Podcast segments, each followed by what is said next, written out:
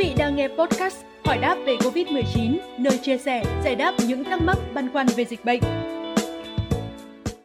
Trước thực trạng một số người dân và đơn vị triển khai xét nghiệm kháng thể SARS-CoV-2 để định lượng kháng thể sau khi tiêm vaccine phòng COVID-19 hoặc đã khỏi bệnh, Bộ Y tế đề nghị Sở Y tế chỉ đạo các đơn vị liên quan không sử dụng xét nghiệm kháng thể SARS-CoV-2 sai mục đích. Vậy nên hiểu việc xét nghiệm kháng thể virus như thế nào?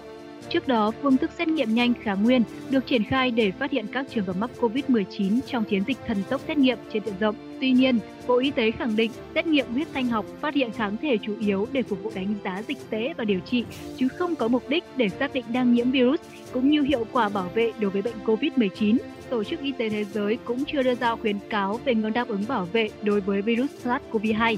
Vì vậy, việc xét nghiệm kháng thể virus để định lượng kháng thể sau khi tiêm vaccine phòng bệnh hoặc khi đã khỏi bệnh là điều không cần thiết, gây tốn kém và có thể gây ra tâm lý chủ quan trong quá trình thực hiện các biện pháp phòng chống dịch. Do đó, để sử dụng hiệu quả đúng mục đích nguồn lực xét nghiệm trong phòng chống dịch, các đơn vị cần tiếp tục lựa chọn kết hợp các phương pháp xét nghiệm phù hợp, ưu tiên tập trung vào công tác phát hiện sớm ca mắc COVID-19 và triển khai phòng chống dịch kịp thời, đồng thời tăng cường công tác truyền thông cho người dân và đơn vị xét nghiệm về lợi ích và giá trị chẩn đoán của các phương pháp xét nghiệm. Phương pháp xét nghiệm kháng nguyên nhanh vẫn được ưu tiên sử dụng để bóc tách ngay các trường hợp F0 nhằm cách ly nguồn lây nhiễm và điều trị kịp thời tại các khu vực nguy cơ rất cao và nguy cơ cao. Cụ thể, tại khu vực nguy cơ, thực hiện xét nghiệm định kỳ 5 đến 7 ngày một lần.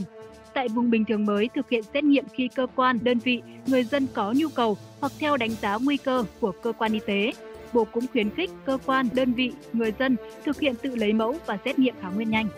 Các cơ sở y tế cũng cần công bố trên website của Sở Y tế và các phương tiện thông tin đại chúng danh sách sinh phẩm xét nghiệm kháng nguyên nhanh đã được Bộ Y tế cấp số đăng ký, cấp giấy phép nhập khẩu tại Việt Nam, danh sách các nhà thuốc, cơ sở kinh doanh trang thiết bị y tế có cung cấp các sinh phẩm này trên địa bàn để cơ quan, đơn vị và người dân dễ tiếp cận, sử dụng hiệu quả.